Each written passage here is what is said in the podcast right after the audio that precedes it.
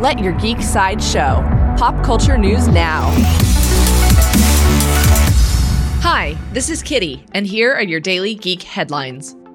In Star Wars news, according to Variety, actress Keri Russell is in talks to join the cast of Star Wars Episode 9. The role reportedly calls for action heavy fight scenes, but nothing is known about her character at this time. J.J. Abrams is returning to write and direct the next Star Wars feature, which will open in theaters on December 20th, 2019. In upcoming movie news, actor Keanu Reeves has announced the title for the third John Wick film. In an interview, Reeves revealed that the film will be titled John Wick 3 Parabellum, which refers to the famous phrase, If you want peace, prepare for war. The film is set to open in theaters on May 17, 2019.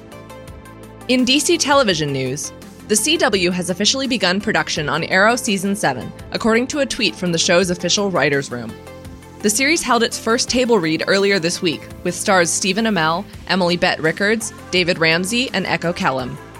Arrow Season 7 will premiere on the CW on October 15th. In Netflix news, Netflix has revealed the release date for Season 2 of its original animated Castlevania series. Based on the classic video game franchise, the show stars Richard Armitage as a disgraced monster hunter who must take up arms against Dracula's armies. The eight new episodes of Castlevania Season 2 will begin streaming on Netflix on October 26th. This has been your daily Geek Headlines update. For even more ad free pop culture news and content, visit geeksideshow.com. Thank you for listening, and don't forget to let your geek side show.